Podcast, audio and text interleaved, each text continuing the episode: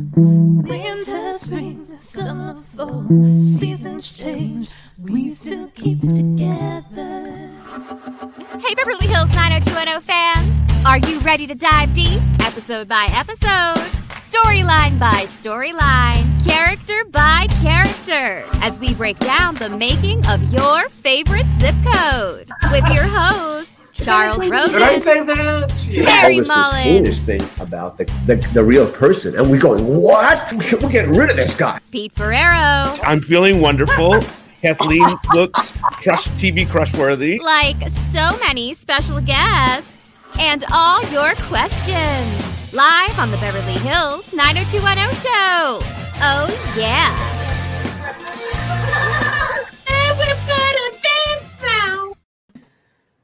Well, here we are live on the Beverly Hills 90210 show, and a lot has shifted in the last 24 hours. Uh, some troubling things. Uh, not you know, just there's been some problems. Uh, Jessica Klein, our friend, is dealing with a medical situation, uh, so she will not be joining us today. And also, uh, Heather McAdam, who uh, was going to be with us today, also is dealing with a medical situation, uh, COVID oriented. So she will not be able to join us as well today. So uh, we pivoted as we do, as we've learned to do in 2020. Though we're in 2021, so we're continuing that pivot. Just the pivot is even bigger now. Right. We got a whole year worth of pivot. So we're still covering uh, a little bit of cardio funk. We got a very special guest that's going to join us about that, and uh, then we're going to turn this show over to the fans. Uh, we've got some fans that are going to pop in and join us, and they're going to do. We're going to do an Ask Chuck anything. So anything from the five seasons uh, that you were part of, fans will be able to hop in and ask you questions. And we are going to work out getting uh, Heather back on the show because she was in green room and we're going to look at doing something uh, something to combine those two so that we can have her back after. And of course jessica klein will come back at some point too.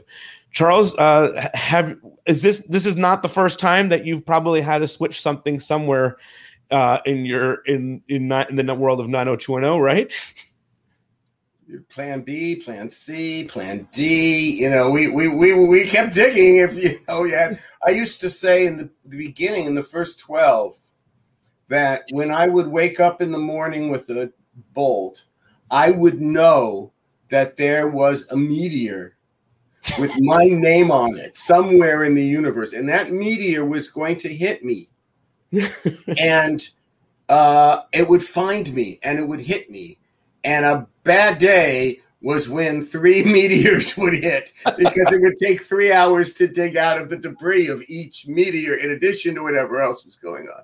So yes, I were. I, this is a meteor kind of day, and we feel badly for our friends. yeah But uh, show we, we go on. We were we're thinking about. We do. Pete does have some nice interviews uh, that we did that he's not released yet.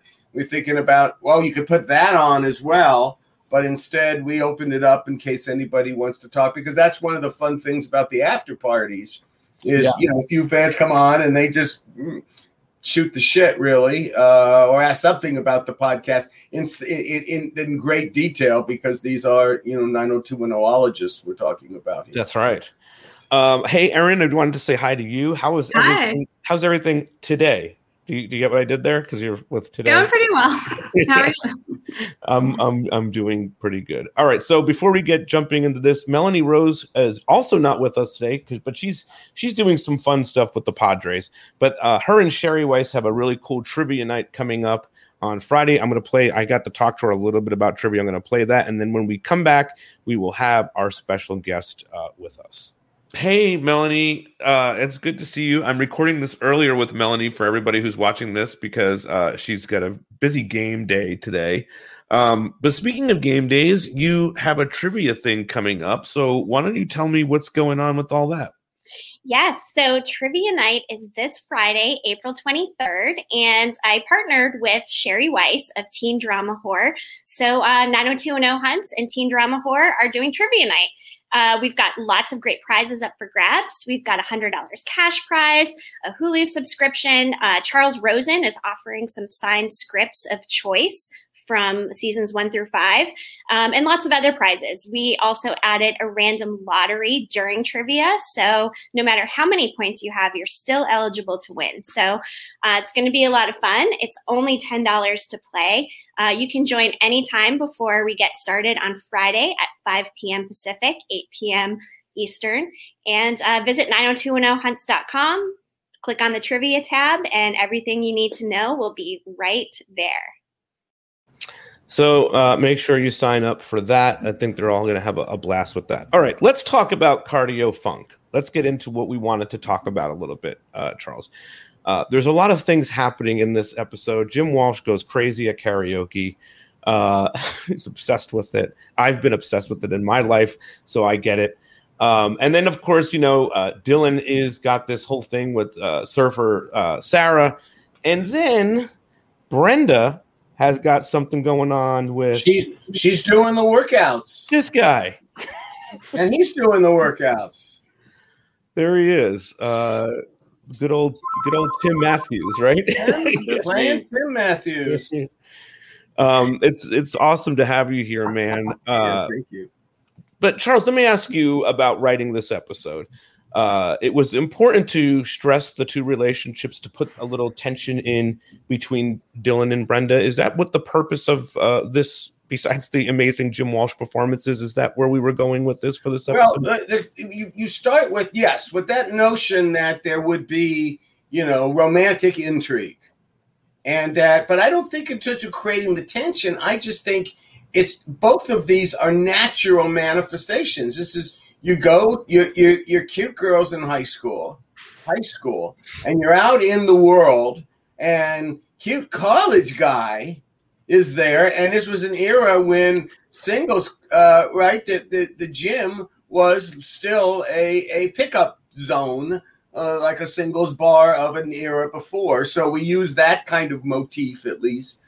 And um and and the flirting that can go on yeah. where at which is natural Whereas Dylan's story comes out of AA.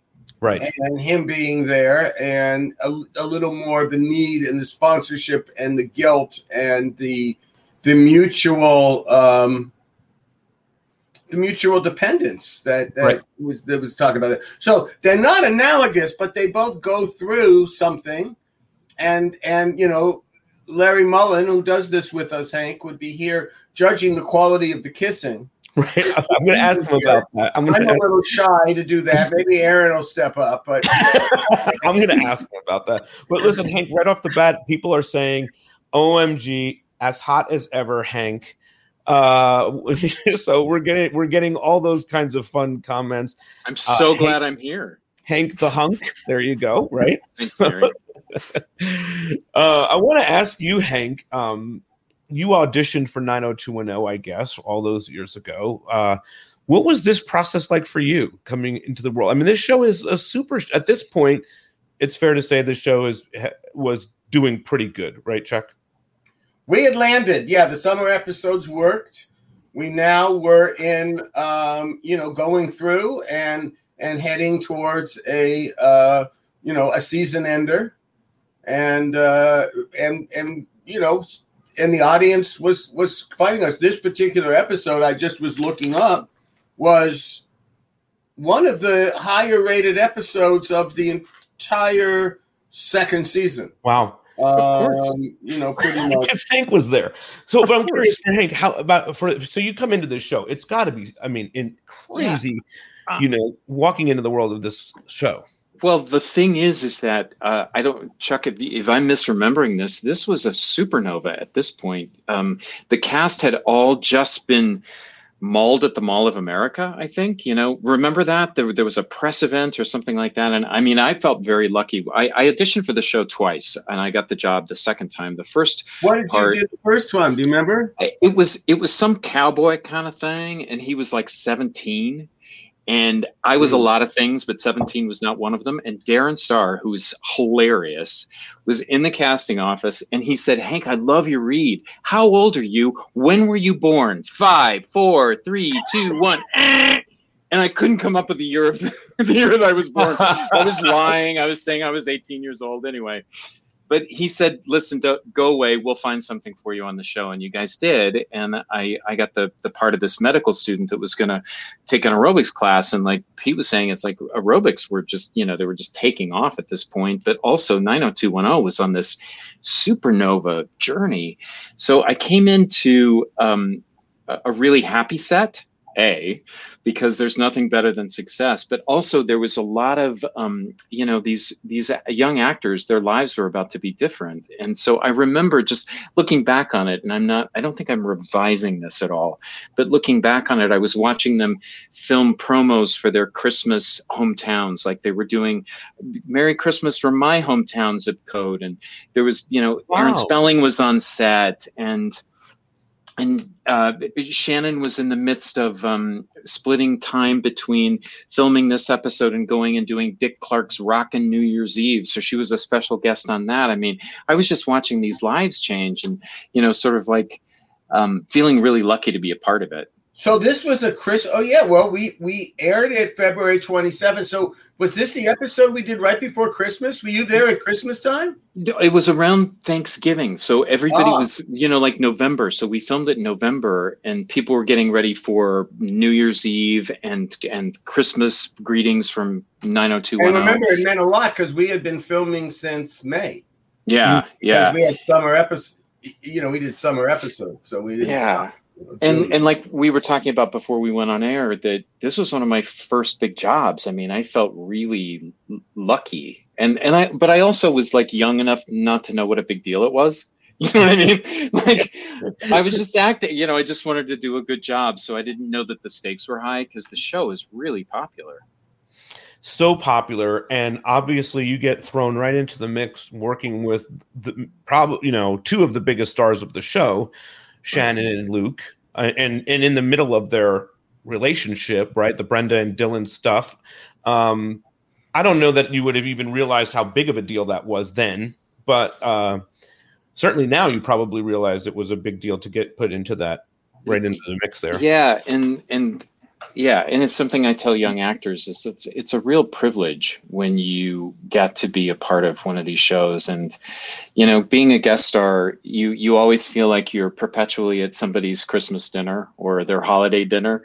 Um, but they were impeccable hosts um, I knew Luke a little bit from New York, and um, because I was courting his girlfriend, he wasn't too much in my storyline, but he he did come to set. I think it was like a Thursday out of the ten days that we shot or the eight days that we shot, and you know it was a big big hugs and you know how's everybody treating you and just making sure that everything was you know he was he was impeccable even then you know just a real gentleman and a host i mean i you know being number one on the call sheet there's a lot of pressure and he just rose to it always. You, uh, he was such a gentleman. And let me ask you about um, Shannon. You know, you do a lot with Shannon. Um, yeah. What was she like in in that time period? Um, you know, she was. It was all. There was a lot going on for her. I, I, I, I, I didn't I got to know her really well, really fast, and then didn't see her again for years. I, I, I think I ran into her a, at an event, and she was very kind and gracious, and we said hello. But um, I remember we were filming it in Altadena, uh, where she lived. Yeah, and and I remember her her being reflective. Is this okay to, get super personal? Is she gonna oh, like hate me for this? No, I don't think so. No anyway but she was she was extremely reflective about looking at her stardom because she, we were looking at fans that had lined up on the streets of altadena uh, to watch us film you know just to see the the trailers. And she was like I, I, this is wild. And she goes you know i just have a new boyfriend who's a who was a real estate you know agent. And she she had a dalmatian puppy that was she had brought to set. And and she so she was splitting her time between all that and she was nervous about getting to Dick Clark's Rockin' New Year's Eve rehearsal on time. So she had a lot of pressure on her, but she was always prepared and she was kind. And when you have to be intimate with somebody on camera that you don't know, you know, there's always, you know, a little bit of trepidation and she made it completely comfortable and neutralized any of my anxieties, certainly. I thought she was great. Well, let's talk. Speaking about the intimacy, here's here's a scene. Uh oh.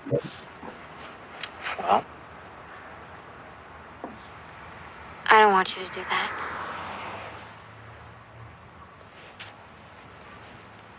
What? Oof. I shouldn't be doing this. I love it. Goes right back in. Oh, I'm so respectful.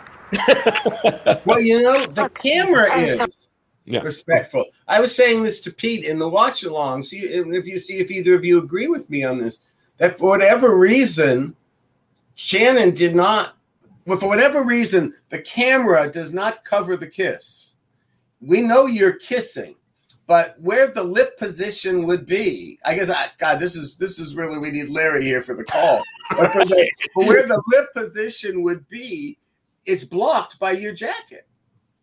Well, yeah, it is, but I mean, just that's just good storytelling for you guys because it's about watching her experience it. It's, it wasn't about the kiss. So if the, you've you've done a side shot, we wouldn't have gotten the window into how she was receiving that kiss. How her eyes would be doing it. Yes. Yeah, that was Yeah. great storytelling. That's and great. how about we my had a- This was, our ace, this was our ace director. We um, Dan Attias. He directed twenty of them. You were talking about Dan. We were talking about American Dream. So he directed you in that TV Yep. series, right? Uh, right around when was that? Two thousand two, two thousand three. That's exactly right. Yeah, 2004, I think, is when Yeah. he directed me. Boy, I Um, wanted I, Semmel and and uh, Prince. I knew both very well. I really wanted to be involved with that show. It was a really nice show. oh my gosh, wasn't that a gorgeous show? You know what it was, about, Aaron? Do you remember that one, American Dreams? Oh yeah, a little bit.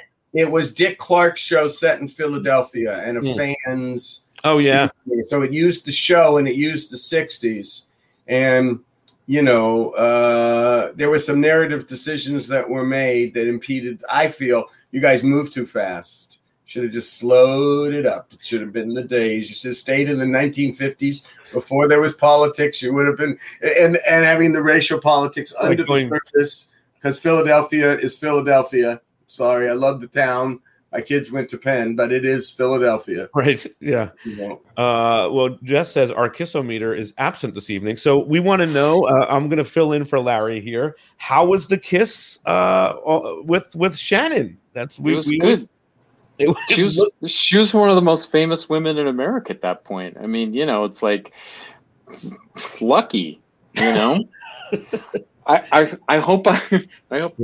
No, she's Anyway, I love that shot of Mike me going, "Oh, I don't care what you say." Aaron, you pointed something out before that he got brought into this other storyline. Do you want to mention what you what you had referenced before we came Yeah, on? well, I, I have a two part question for Hank.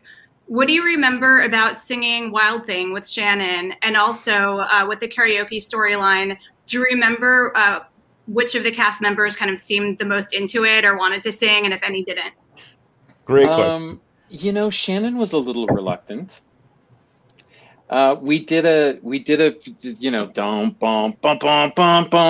and she wouldn't sing the first time, and she was just a little reluctant. And she said, "Well, Dan, I I'm I'm a, I'm a little hesitant because you know I'm trying to get an album off the ground." And he sort of like shook his head and he said, "Shannon, you got to sing."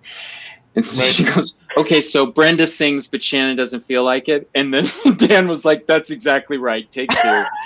so we sang That's but you know i was I, I i'm a singer you know i've i've worked in the musical theater and i was a little worried about being wild thing you know so i was like oh how how how's this awkward medical student gonna sing but i remember um ian being really into it um uh tori i don't remember if she was into it or not but uh president of our union now gabriella oh, uh, Right yeah, there. Gabrielle Carteris. yeah, Yeah, she was she was into it um she well, was like actually what was going on then. This is this is about when karaoke surfaced out from Koreatown. So this Right. was pretty new in Los Angeles, and the cast got into it. That's why karaoke's in this episode because karaoke was in their lives, and and we actually at the uh, at the Christmas party that we had that for in episode right after this one in in episode uh, two. Well, I asked they, that karaoke was a big part of that party, and and me imp- making a mistake and improvising some lyrics. Uh, the one time I stood up um, singing uh, uh, what what you'd expect after those who've listened to this podcast for two years. It was the perfect. It was the perfect uh, song, Aaron and Pete. It was. I've been cheated, been mistreated. When will I be loved? That was my that was my song to the network, and uh, and uh, that was my summation of where we were up at that point. and, and, and Chuck, right now I live in Tucson, Arizona, which is hometown to Linda Ronstadt. Just so you know. Oh, it's it's it's um we were talking about when when you hooked up before we were talking I get about Laraine Newman from the original cast of Saturday Night Live when she did an inaudible book she was in my I go back to elementary school with her. I saw her become an actress and an improv actress in high school. So it's always and she's doing this this uh you know this book and she's and you know so someone who you've known from all this time and she's on Saturday Night Live and I'm watching her every week and she's with Mick Jagger for God's sakes. I That's remember that Pete going Yeah. Wow, there's Laraine. That was the only time I wanted to be on stage with really. And then on this inaudible thing, she she started hanging out with through the guy she was dating at the time in the back. She started hanging out with Linda Ronstadt, and I Oh, wow. wanted to scream right there in the going through the Mojave Desert. You know, it was uh, in terms of jealousy. I love that. Uh, that Linda Ronstadt. She was the one when I met Karen. I had to say, if I I'm going to be faithful to you, I love you, I want to be with you, unless I meet Linda Ronstadt, and she's willing. You know, yeah. Um, Linda Well, you know, it's interesting to mention this, and I don't know that that Hank would have been in, uh, mixed in with this, but uh, talking about famous musicians, uh, John Densmore from The Doors is in this episode as well. He plays um, uh, the you know at The head of AA, AA. yeah, the sponsor, They had sponsor at AA, which you know you you wouldn't have been a part of that storyline, but Charles, what about getting John Densmore into 90210? I know Todd, who uh, watches our show all the time, was so wanted to know all the details about that, and we asked Dan about that, and he's a little bit busy this week. But do you have any recollections, Charles? Of I think they were in the same men's group. There was a men's group that were people pounded drums. I I wasn't a pounder, so I don't know that much about it. But people did this. I think Dan may have, and I think I- Iron John? I don't know was what it the- was. It was kind of a bonding thing that men would do. They would do ritual stuff, you know, men's Yeah. groups and stuff. So anyway, that was going on. The gatherers were with the hunters. I'm not quite sure how it works, but there they were. They met. He came on. You know, any, any, any friend of Jason is a friend of mine. Any friend of Dan Attias is a friend of mine. I mean, you know, seriously, we kind of ran the show that way. You know, it was it was oh sure, and and here's the work, and and uh, and and be serious about that at the time, but also to have a good time. So this was a good time episode, and there was always goofing off when when the, the whole group was in the Peach Pit. No, Yeah. no director wanted to go in the Peach Pit. It was too much too much fun for the actors in there, all sitting around the table, and you had to get the coverage, and everybody would be going crazy and that kind of thing. I'm and you curious- ran the beach, and of course, where you were there, so you got to film in there. Hank, I'm curious to know if um, you know, if uh, if you got recognized from this episode after it aired, and do you still get recognized uh, from this episode?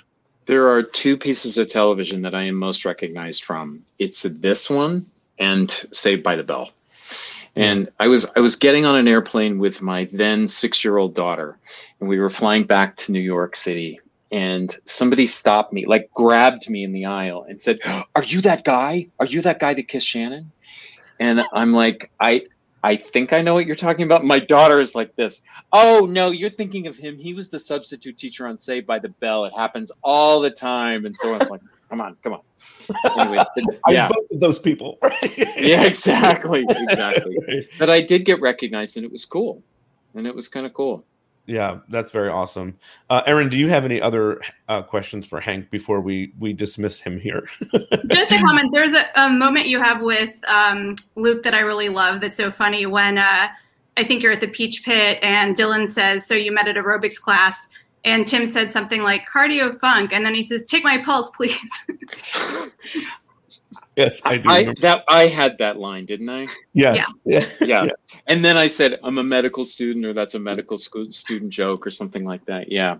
I, was- I always played very witty guys. Banter. We needed banter. Banter. You Yeah. bantered with the best of them, Hank. Yeah. Don't let your great. students push you around. You were a banterer.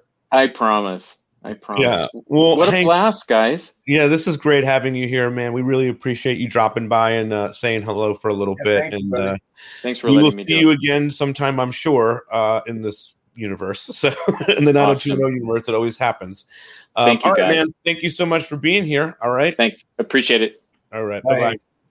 That was great. You know, good good catching up with Hank. Um, Chuck, I want to ask you before we start doing the uh, Ask Chuck segment here about uh, Jim Eckhouse singing. Um, there's a lot of great karaoke here uh, with Eckhouse. I can't I can't play it because YouTube will just that will be the end of the whole show. Um, okay, I'll have to sing it. Can't force me. I, I can't. What is it, Kristen Wiig? I can't sing. Don't make me sing. Don't make me.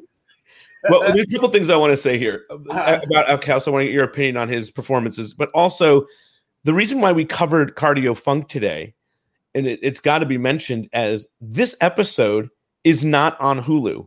This episode has been stripped. There's because of this karaoke stuff, um, and all the songs. They don't even. It's not even Well, on. we figured out that that is the common denominator. When there was any live action singing, Hulu, and that poor struggling company, Hulu, won't pay CBS for for these tunes because you know, um, or whatever PCBS pays or pass on, because you know these companies, both CBS and Hulu, just aren't making enough money.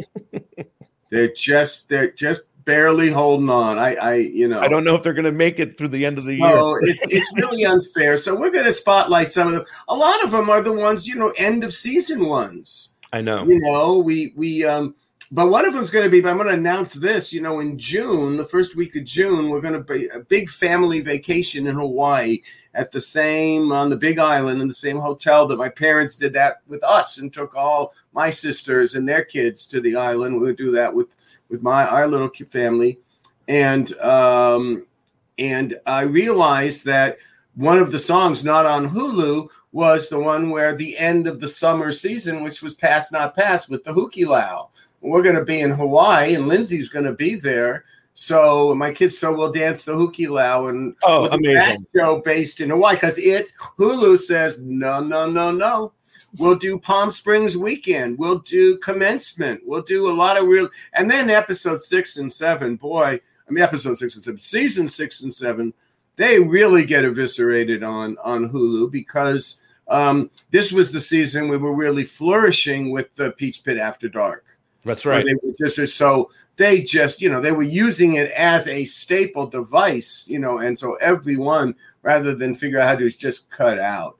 And there's just too much. There's just too much profit in streaming, and there's just too much greed in Hollywood. And uh, what else is new? we have to work on this this is one of my one of my goals and our goals here at the show is to get uh, minimally we absolutely need to get this music uh situation fixed and well, then I think I think that you know that we've we've seen now the company didn't want to step up. We've seen that the Television Academy wouldn't step up, but uh, the mechanism that might make perfect sense is really and, and who really has to restore this and, and step in is unfortunate. Just like all the mess we have in other states around, uh, you know, is, is the federal government and That's the right. Library of Congress Mm. you know, who, who gives awards for preserving songs that deserve to be in. But well, well, you're having a whole body of of television be cut for for Right. a a a business decision, as if that's it. That's the only criteria that matters. And I and you, fe- but that's what that's how it was. And you're starting to feel in this era that we're living in right now that might be something that could be altered that's right and that's where we're at right now. all This right well somebody wants to stop by and say hello our buddy larry mullen It's Larry, Larry in Massachusetts. Uh, yeah. How are you man You know, I I'm, pretty, I'm pretty crashed out. I, I you know, we traveled uh, you know, from 11 last night to uh, about two o'clock. We arrived today, so Two it's o'clock in the always a afternoon? journey. Yeah, two in the afternoon, Chuck. I And just, the dog I- was great. The dog was great. I was wondering how the dog was. Yeah. Yeah, but he was great. But then when he got, he realized that he wasn't home. He kind of shut down. He kind of like went into a corner, like I expected him to, and uh, he's, you know, he's trying to deal with it. I, I took him out. uh, You know, I, my car started right up, Chuck. It's unbelievable. I put the haven't started since July, last July, and I put the negative cable back and cranked it up. 2001 Subaru, man. Uh, thank God. Um, but I took the dog, you know, I had to keep the car running. So I took him out and he saw a bunch of wild turkeys. So I dropped the dog out so he could see the wild turkeys. And that was kind of, he was like, what the fuck? ran the other way, eh? well, he kind of held his ground, but the turkeys were all kind of gathering you know, they took notice of him and stuff and they were planning an attack. Uh, so I got him out of there. But uh, what's going on here? Uh, All right. So we had we Yeah. had a lot of mix-ups and, and shifting I, around. I saw the Jessica email. I'm sorry. I hope she gets better soon. Me too. I'm- I'm our, our actress who was going to be the focus also had some medical issues in her family. So we had the guy, we had a guy guest star, very nice guy, Hank. Uh, Popped in. Yeah, came on and uh, And now we're about ready to jump into uh, Ask Chuck Anything. And uh, we're, we're, we, we've got everybody standing by to ask you questions. Are you ready for this, Chuck? Yeah, absolutely, I All ask me anything, and and and and uh, and I'm going to say goodnight to Larry. All right, Larry. Good seeing you, man. Always good Have catching fun, guys. All right. Bye. All I didn't get to do what I really wanted to do to Larry, which was to sing "Wild Thing," but that's okay. that's okay. Hey, Here, everybody! here is this is now this is Oh, what our this is what our after dark Zoom uh, normally looks like. But now we're letting them all pop on here to ask Chuck anything that you want to know, and also in the comments section. Uh, you guys are popping your comments in as you usually do. If there is anything that you want to ask Chuck, we will uh, pop those questions in as well. Somebody has already shouted Caitlin out, so there you go, Caitlin. Caitlin, Yeah, Caitlin is shouting out Caitlin, which Yeah. is threw me for a. I love you. All right. Okay, I want to know from Caitlin: Was this episode, this cardio funk, was it uh, parody worthy?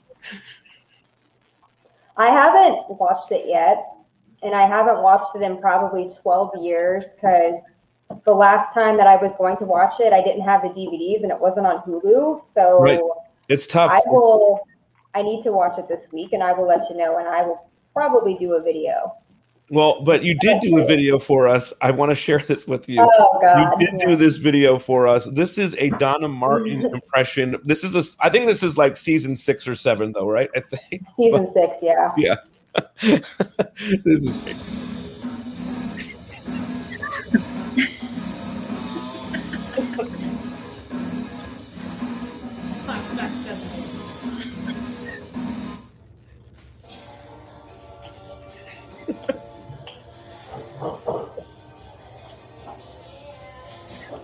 Oh, you're so funny. This is really amazing. All right, go ahead. So that was Wait a second. Wait a second. I mean, I mean, that I don't realize in this group, of, chil- but I'm the uninitiated there. What was Donna doing? Was she just was? Did she put on a wig and dance? Put on a show? Is that is that the deal? No, Donna- that was her actual the episode. hairstyle. That was her season six hairstyle, and I could never do that, so I had to get a wig because I would Yeah. never, I would never dye my hair that You better color. do that. All right. But yeah, it's a music video that Donna that Donna does. All right, Caitlin, we're gonna start with you. And Erin, you know, if you want to hop in here with answers or thoughts about what they say, you're welcome to do that too. But obviously, it's ask Chuck. All right, do you do you have a question for Chuck that you've always wanted to know from the five seasons that uh, that he was there? Me and some other people on my Reddit page, we all want to know why Andrea and Steve were never a couple. I'm torn. Okay, good question. Why was, we're gonna say goodbye to Caitlin? It's good seeing you, but uh, go ahead, Chuck. Why was uh, Andrea and Steve? Is that what you said, Andrea and Steve? I want to be clear. Yeah. on that. Why were they never a couple? Well, they obviously really had good chemistry together, right? They enjoyed each other. We had teased them. They had kisses. They went on to the do the running for the egg. There was a lot of things there. But remember the, the how you see once once we started getting really focusing on romance in the 90210 sphere, you know, you when you put a couple together, you're you're limiting what you're going to do with those characters. There's no other thing that happens, and you're going to get them together, and then what's going to happen? You're going to have to break them up. And so, whereas that became the cycle in six season six and seven, we still weren't quite there wanting to to we didn't feel we had to turn as far inward as that. Gotcha. Having them be a couple was turning inward. Um, and we were doing it with Brandon and and Kelly, so it would be it would be and and, and we had always David and Claire and David and Donna. So did we need more romance? No, they could be spheres into others, and then Steve can be the bad boy without uh, having to um, you know apologize to his girlfriend. There were some times when you guys, uh, you know, played with it. You know, I think he compliments her hair in one of the episodes and all that stuff. So they always had like a really great bond. And sometimes you're just friends with people, right? Doesn't that isn't that a thing? It doesn't always have to blossom. That's my opinion. Erin, do you have an opinion on Andre and Steve? I mean, I agree with everything Chuck said. There I you can't go. top that. She would have been great working on 90210 with that with that attitude. Right? Yes, you're hired. All right, our good friend Connie Ziegler. You, you, I really want to tell you that I really, really loved what you said in the video. Um, where did she go? Is she gone? Connie Ziegler. She, she got shot. You can see you mentioned her name. No, not now. Not now. What? How can you do this to me, Pete? all right, uh, Michelle, go ahead. You know, she's off. She's in Maine, so it's a little. That's right. There must be some streaming issues there. Go ahead, Michelle. What do you got? Um, I was just wondering, did you ever consider bringing Kelly back together with Steve? Good question. No, again, because not not as any other function, but just that we could then keep. You know, you want in some ways when you in drama, you want characters to change. In comedy, you kind of want characters to stay the same. You know, I remember an old TV show, the you know the the, the original Mary Tyler Moore show, and they had a hysterical character on it, which became Ted Baxter's wife, and she was an instant. She was just really funny. But once they was started to explore her feelings, that the character was over, and so guess what? So was the show was ending its run. So you know to have the the the you know Steve just pine for Kelly and can't get Kelly, and the unrequited in that regard service the humor element that was still operative in seasons one through five. You know, I don't know if that would have been enough humor for six and seven, or even fits into the brand of humor that came there, and especially to eight, nine, and ten. But I, I really that was a complete other, you know, turn in the direction. Right, I got you. I, I mean, I don't think that they ever went down that road. I know there was one season where Steve woke up and thought that he was supposed to be with Kelly, and then I think Brandon was dating her. So, uh, That's how well, that's how season five starts. Right, that's season five. Hawaii, loses Celeste, knows that he's going to do this with Kelly, and, and and you know, I think that guy, you know, I know that in my experience, I had a high school girlfriend uh, I was really tight with, and then the moment we graduate, that's it for that. Uh, so then it became off again, on again, off again, that kind of thing, and. You know, sometimes you get the resolve. Yeah, we're going to get back together today, and you know, Right. you like, oh no, no, we're not. No, not today. Well, you know, ex- exactly. All right, Michelle, thank you for that question. Uh, very good stuff. Erin, do you have an opinion? Well, wait, Connie's back. Yep, I'm going to get to her in a second. Do you have an Okay. opinion about all that, Erin? I didn't. I never really wanted uh, Kelly to get back with Steve. Like I liked their um, relationship, you know, as exes when it began. But I just, I don't know. I never really thought about that much. The same. All right, Connie, I was going to go to you, and then you you you bailed out on here us for a second there, but I I'm just wanna- having Wi-Fi issues. Yes, I know that's that's very popular these days. I'm I wanted to say no, I really appreciated what you said in the um in the video uh last week. It meant a lot to me and to all of us. So thank you for for that beautiful comment. Um so uh, do you have a question here for for Charles? Uh, when was the moment that you knew that the show was huge? when the show was huge. When was the moment that you knew that that had happened? Well, to the extent of it, uh, I, I actually know when the network executive. I mean, and this is going to sound really, really shallow Hollywood stuff, but it's true. when when the network executive called me up at the end of season one, knowing that they were going to be going into the double episodes and what the plans were and what the thing, he just said to me, you know, Rosin, you're going to be a very rich man. And that was that. So that was confirm. That was real confirmation that something was going to happen. But in terms of the relationship in the in the world, I think I've told this story. I, I, I we went to a movie theater. It was hard to go to movies. Was hard to do anything. You know, sports events, movies. Just was, you know, you couldn't go out. There's so much in, hour intensive stuff when you're running and running these many episodes. So Karen and I snuck out to Century City to see a movie. I think it was Dead Again. Uh, and there's an interesting story on the heels of that as well. So remind me about the Dead Again casting thing. But we go to see Dead Again, and there are two um, really nice looking young women. They look co ed from UCLA, which it was very close to these theaters. And Karen, I'm so exhausted that, that we do role reversal, and Karen goes out and gets the popcorn and, and the drinks and the uh, and the music, you know, in the beginning of the theaters, they would have the music playing, and you know, just to warm up the, you know, in, in you know, waiting for the show to begin. And the song was "Breaking Up Is Hard to Do" from Neil Sedaka, and I guess it was the weekend of that wild, uh, you know, the weekend Wildfire was on that um that week that that Wednesday, right. that Wednesday it would have been, and or Thursday it would have been actually and um, and so they start talking about the episode in depth. They start singing. They they found, they realize, oh, I know what this song was on that episode. Yes, and then they started debating the episode. then they talked about the episode. Then Karen came back, heard them talking about the episode, and unlike me, shy one made contact, and we talked to them a little bit about the episode.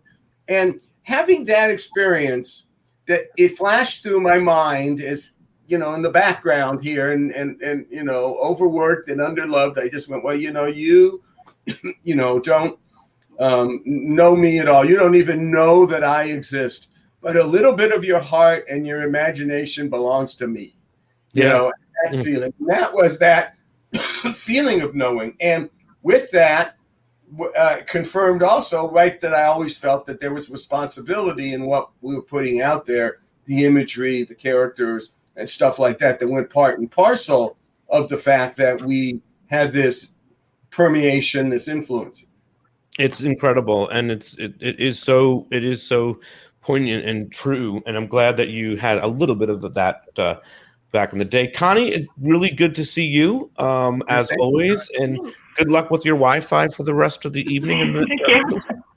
yeah, hopefully you don't have any Bye, zooms coming everybody. bye Bye. bye you uh, okay um, leanne let's see what do you what do you got uh, in the Hi, mix? Hey, Leanne. everyone.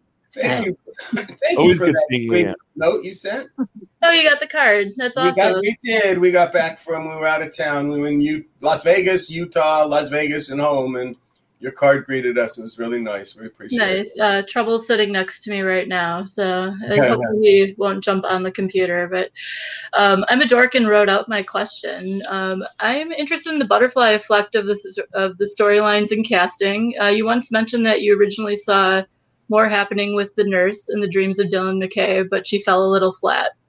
Were there other were there ever other any storylines or characters or possibly casting choices that you saw going one way, but it went another? Oh yes. Well, you know, what if we had had really a magnetic, interesting actor to play the drama teacher in the first summer episodes instead of the guy he just he it was you you realized this was a man who played Elvis. Right. He right had been cast in Elvis, and I cast him because he was cast in Elvis. he was cast to be a lead. Elvis, I was so stunned, only went six episodes, but I went, oh, ABC didn't know what they had. Wrong. Episode L- ABC knew exactly what they had and knew to pull the plug. Like we knew to pull the plug because it just wasn't working. Yeah. So that was, I think, the the real a, a big disappointment, uh, uh, truthfully. And then the nurse was just wasn't going to be going forward. I think those were the two that you you know you plan for an arc. Right. You know, um, but then like we were just talking about um, the you know the episode uh, um, Cardio Funk, and in the storyline with um, Dylan, there's the young you know her boyfriend, the young alcoholic, and it's the actor Titus Welliver, That's right. the star of Bosch. Yes. And he's been in every Ben Affleck movie and plays these executive. This had a fine career. Did the show. So it was- you know, I was excited by that. He's a Peter Krause uh, level Totally. of, of, of accomplishment. So, uh, you know, so they, he was there. So it was. Uh, I was excited by that. So sometimes you have the reverse, or Sure. you get Peter Krause. And remember, for a long time with casting, uh, you know, they, they didn't send the actors to us. Mm-hmm. And the big agencies wouldn't. You wouldn't, you know, Drew Barrymore wants to do the show. Well, that's when CAA or William Morris and uh, ICM or one of them get involved. But otherwise, they're not going to, they're not about servicing the episodes. Those are other talent agencies. Mm. So those, even the better ones of those other talent agencies, it took a while. And and maybe that's the another answer to the question about that, that Connie had. When do we know? We started getting better actors. Right. And Uh, that, that happened after the summer episodes of season two. To follow up on Leanne's question, when you realize this, the the the, the Elvis actor isn't working, what is that like internally? Because you guys, you know, it's a big deal. It's a big show. You put a lot of faith into the character. You know, you go through a whole process. It's a whole process to get on the show before they even see the taping. You know, and now you're there, and now you see it. How soon do you realize, okay, that's not going to be what we thought it was? And then do you immediately go into like shuffling the deck mode, or what's that process like when you realize it? Uh, you know, yeah. What are you to do? I mean, you really, you you have no when when you're on line, an assembly line, you have no choice. Right. And and it, if it's really not going to work out, only only once did I shut down the show to um, go back and reshoot something. I barely ever did reshoots. I only did it one time. What was it? It was when uh, it was it was um, reacting to Shannon's wardrobe choices. Got it. Uh, going to the Peach Pit and uh, Brenda's wardrobe choices, I should say. Right. And and I was out of town at the time, and uh, there was a lot of problems with this particular episode, and they were lo- we were looking at other things, but it, nonetheless, when that came about, we had to break continuity, and and you know, so I try never to break continuity. You just don't want to do that. Right. So you just start writing it up. So camping trip, you know, was an episode two that we'll we'll we'll look at at some point. Camping trip was that buffer episode between the summer and the school, and that we allowed to have the shift. It gave us, and, and Karen was writing it. Karen had nothing to do with the writing of any of the summer episodes, so she was lined up to do this. So we always had that episode with to turn and make adjustments. Oh. But we knew that we were going to get someone like Emily Valentine, and um, I had no idea that you know we would be forced to make her crazy uh, episodes later. But you know, we, Yeah. we did what we had to do. All right, Leanne, thank you very much for that question. I thought it was good stuff, good conversation. Bye. We will see. Always good seeing you. Yeah. All right, um, Erin, do you have any thoughts on any of that that was just said? Um, speaking of casting, I was wondering after the green room, did you uh, know you were going to bring Sarah back? Good question. Great question. No, had no clue at all. That was just something. Well, who could we put Dylan with, and what? How can we generate a story? And we did get the note that the audience liked references to things that happened in the past, in their past lives, and things that happened in the show that had been seen. So that was used as in, in that regard. Uh, I'm going to let Lisa from here ask a question. Chuck, what do you think contributed most to your success as a writer for 90210? Hi, Lisa.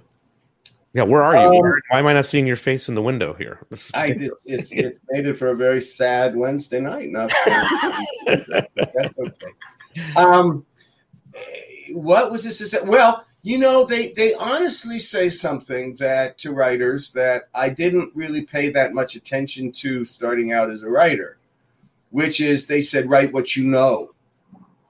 And my first assignments, the first things I did were adaptation, and it, and it was very difficult for me in this way because I was a movie writer and want those things. Should but I was about adaptations.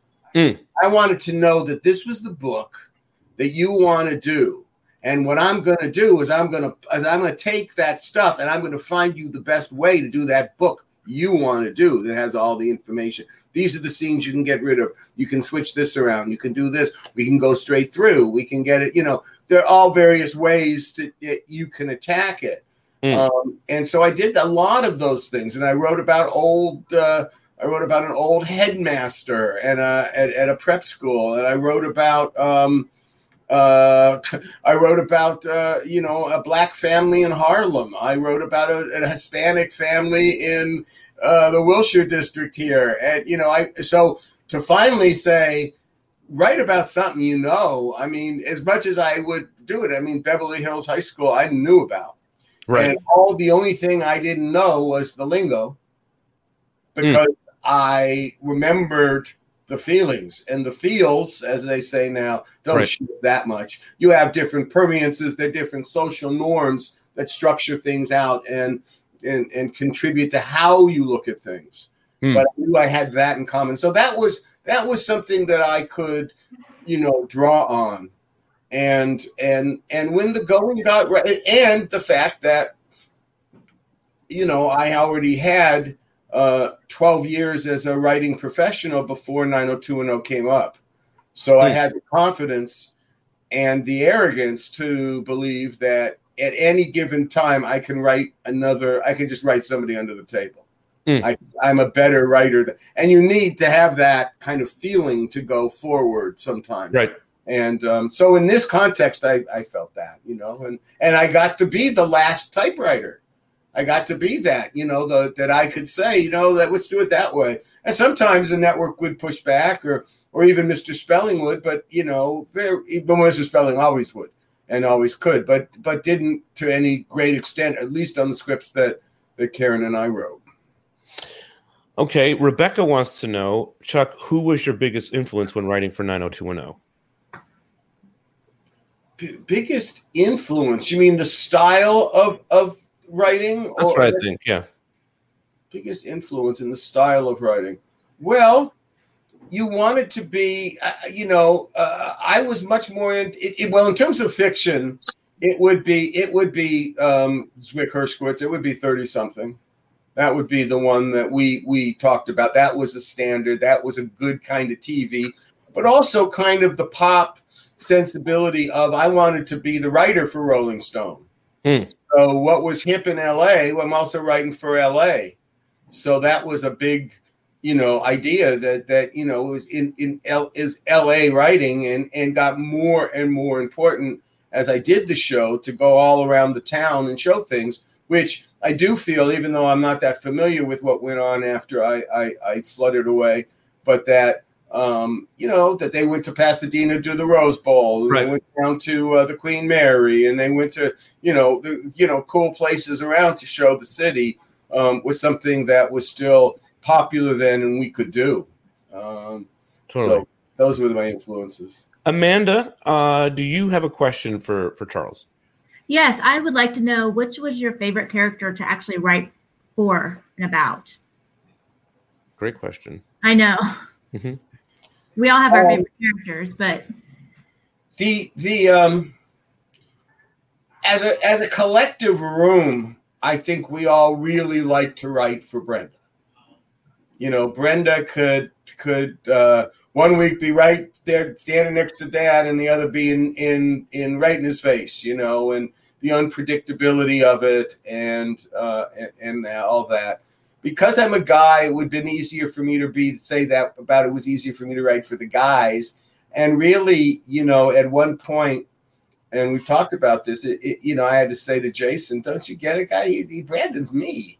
So, because I hung out with the with the group, and I knew all that, but I didn't come out of, didn't have that experience, and uh, and a few other things he didn't have, and so that's why I always say I'm a combination of Brandon and Steve, and but of those two, um, you know, I felt the biggest obligation to Brandon to do Brandon right Mm. because Brandon could be, you know, just veer off into Sappyville or or or or self pity or you know wherever and places I, you know, wanted to not write him as.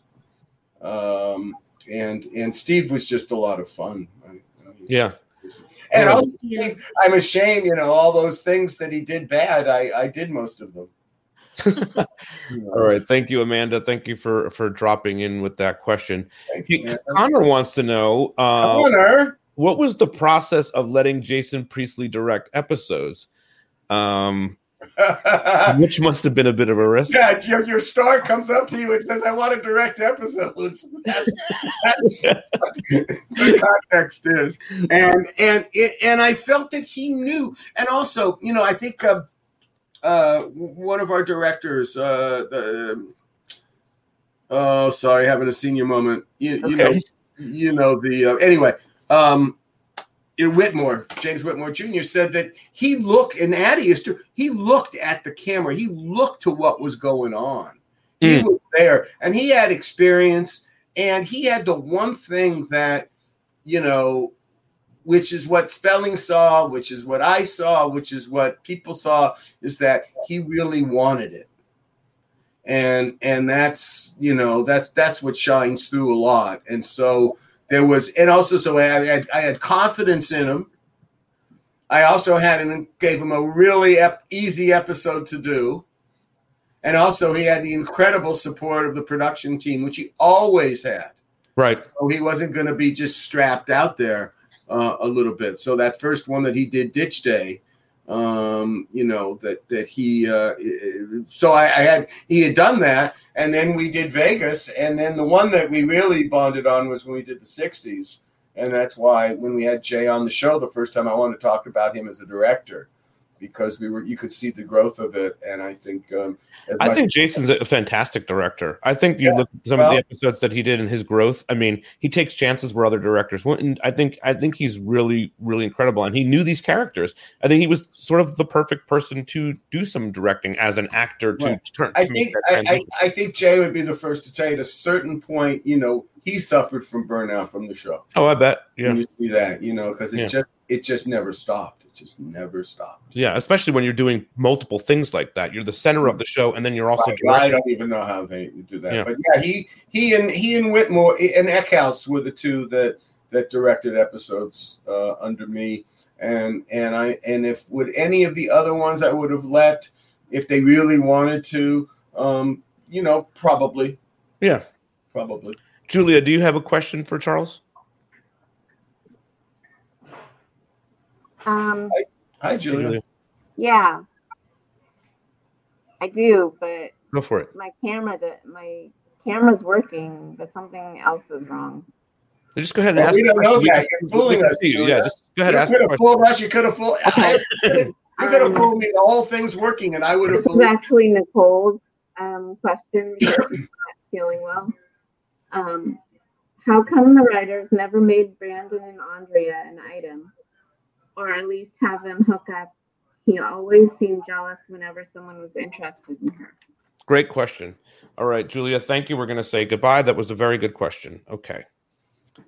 unrequited love you get something out of that and that and that i don't think that is a unique what if if andrea if andrea excuse me was was pining for brandon then i imagine that the percentage of our audience also pined for the popular guy or the closest friend or something like that and there was that little bit of dramatic tension the the, the when the line crosses um that's Yeah. one thing, you know. I, you know, and and so you saw that again because of the the old, you know, the friends, and and um, had I stayed in season six, I wouldn't have got rid of Brandon and and Valerie so easily.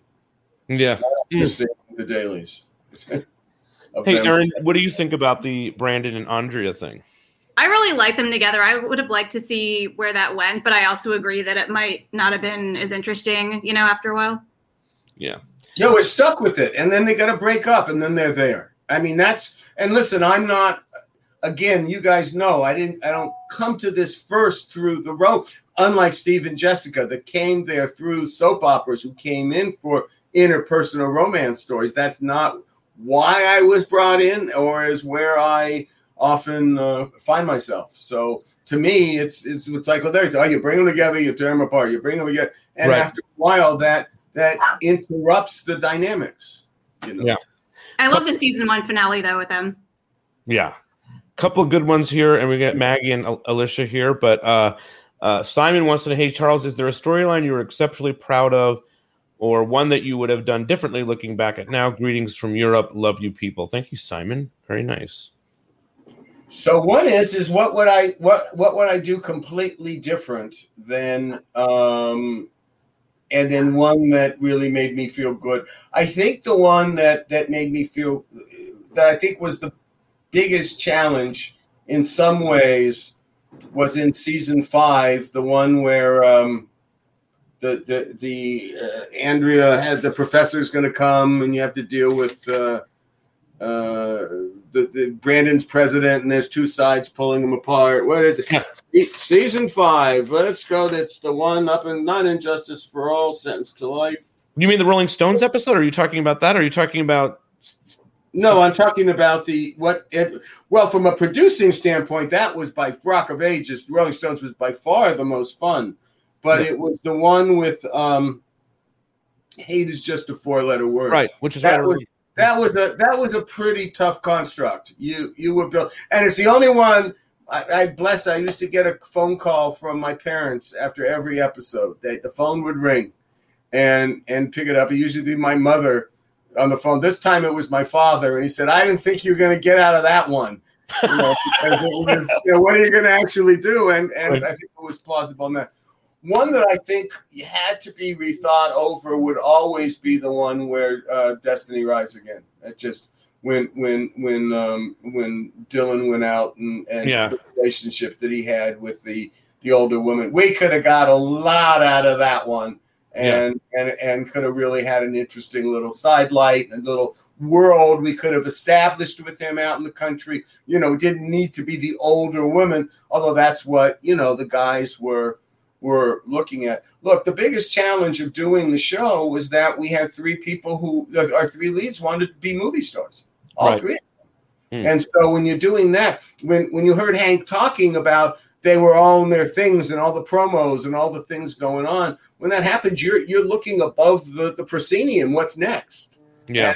and and so there was often that wanting to be older and more mature and more versatile than the characters would allow for and keep and keep them having to be true to the characters All right, we got Alicia and Maggie. Maggie, we'll go with you. Well, Simon asked what I was gonna ask. Which one was your favorite? So do you have a least favorite? well i have more than one i mean you know i my- the most fun also was writing with karen Mm. um, of the episodes that I wrote, my least favorite, even that have my name on it and say Yes. the Huh. Um, Well, the one that was the biggest disappointment, the dis- biggest disappointment, and I and I think we're going to have to do a deep dive on this episode, Pete, because I I've looked through, and it's the lowest rated episode we did, and that is Ashes to Ashes in second year when when when you know Vivica Fox and Yeah. and her family and Eugene Byrd they move across the street. There was a lot to be done with that. Totally. And the the rating drop off was dramatic, and it Mm. just was like, oh gosh, we were we were really missing that audience, you know. And when we, and when we tried to reach out, there was a percentage of our audience, people who may be listening to us right now, that even then were not not interested. So that one is the dis- disappointment, but that's how it was. Um, I would love to cover that one too. I know that Larry's disappointment is that the ratings of the Rolling Stone was so Rolling Stones episode was so low because it was on Thanksgiving, uh, Yeah. the Thanksgiving Eve, Eve Thanksgiving. That's still the one of the most fun episodes, the Rolling Stones episode. All right, Maggie, thank you for seeing uh, for coming here. It's you. Yep. And we save Alicia always has amazing questions, so I saved her for last here. Uh, and I know you've always wanted to be on here, so welcome to the show. Yeah, thank you, thank you for that nice post today, Alicia. Yeah. So what do you got? Um, I have a question about um social issues. I've always loved the social issues that were on the shows. Do you have a favorite social is- issue episode? And was there one that you wanted to do and didn't get a chance to do? That's a great question. we um yes the the favorite ones and and they have to be in plural because you know certainly isn't it romantic some of the ones we've looked at here isn't it romantic the gentle art of listening um uh certain the, the, the first the next 50 years um um the uh you know those stick those stick out to me in terms of the social issue ones. Um but uh in terms of the areas we didn't get to write or didn't get to do well um i would have liked to when when brenda came back from europe i would have wanted to deal with cigarette smoking i wanted to would have dealt to that issue i would have wanted to go all season and i was uh uh, I was we were cut. We did one episode about it, and like number eight, and that was it. And that was unsatisfactory to me creatively. So that's a social issue in that regard. The other one was that Kyle, who was uh, on the football team and and one of the guys and had that with Kelly and wasn't that attracted and had that sexual ambiguity. Obviously, we would have wanted to develop some kind of gay character as well um, and we were primed to do it. Uh, with you know, we had the staff to do it. Had had game gay men on our staff, young gay men, Yeah. became gay men, and we're ready to have it happen. But it, it, the network wasn't ready. Um, I saw Jessica Klein wrote, "Thanks so much." So it looks like she's out and about. Maybe, hopefully, she's doing okay. Uh, good, good to hear from you, Jessica. Oh, yay, Jessica! Um, okay, I think we've gotten through all of these questions. Erin, it's always thank you, Alicia, for that awesome question. Uh, very good to see you. Thank you. Erin, always And good Erin, to you're the you. most tolerant person. Thank you so much for dealing with all Having the changes this week. and- and all Yeah. I was gonna say uh, my wife had a really good question about um, the incest storyline, but we're gonna save it because I want to cover that episode down the line. Uh, just if you had did you did you guys get uh, big any pushback for wanting to do that? And I'm sure that done that we did. It was because uh, and and with, with Jessica will be a big part of it. yeah, It's because Jessica was great at pitching television shows, great at talking very fast and telling them and saying, projecting, we're smart, we know what we're doing, and we're going to make this twist and this this is all going to be really good, and you're going to like it. And I'm just talking and and getting the, and so she was great at it. That's Oh, let's save that And- for yeah. Let's save that. yeah, for and Right. she uh, did a great job, and we got and by certain choices that she made, we were able to have absolutely no pushback, and that startled me because Wow. I assumed that it was going to be the most controversial episode we were going to do. Yeah, same. All right, well, we'll we'll get into that at some other point. Uh, next week, we're still trying to figure out what it's going to be, but we have a couple really, really awesome things The possible. one thing you can be assured is that it will be something that you won't be able to see on Hulu. That's that's for sure. We're doing that for a while. So we're we're going to be doing that, and we we reached out to a couple people about possibly popping in and being our guest next week. So that might happen as well. Just a bunch of things up in the air, and we're we're uh, figuring it all out. We're not usually this haphazard, and we usually do know, but there's a Oh, but spring is in the air, and you can start quoting Shakespeare. well, we know on uh, May fifth we're going to cover Gentleman's thoughts turn to spring, or whatever it is. May 5th, right? We said we're going to cover uh, the Mexican standoff episode from season two. That's going to be a lot of fun. So that's that's, that's in the books. Got that one. that one. Yeah. That's the one that get caught on the border, or the one where they come back. Uh, maybe we'll do maybe we'll do the the the the, the whole little bit there, both The of whole- those things. Yeah, yeah. All right, cool. This has been great, guys. Uh, no, everyone's asking, are we going to do an after dark? This was the after dark. This What else would we after dark? right? Yeah, like, but That was the after dark. this was the after dark. We just did the after dark. So no, not tonight. Uh, but next week we'll definitely be back with that after the show. Erin, always good to see you. Uh, hopefully too. I'll see you in person again soon too. One day. Yeah. well. All right. Thanks, Awesome. Erin. All right, guys. Thanks so much. All right. Bye.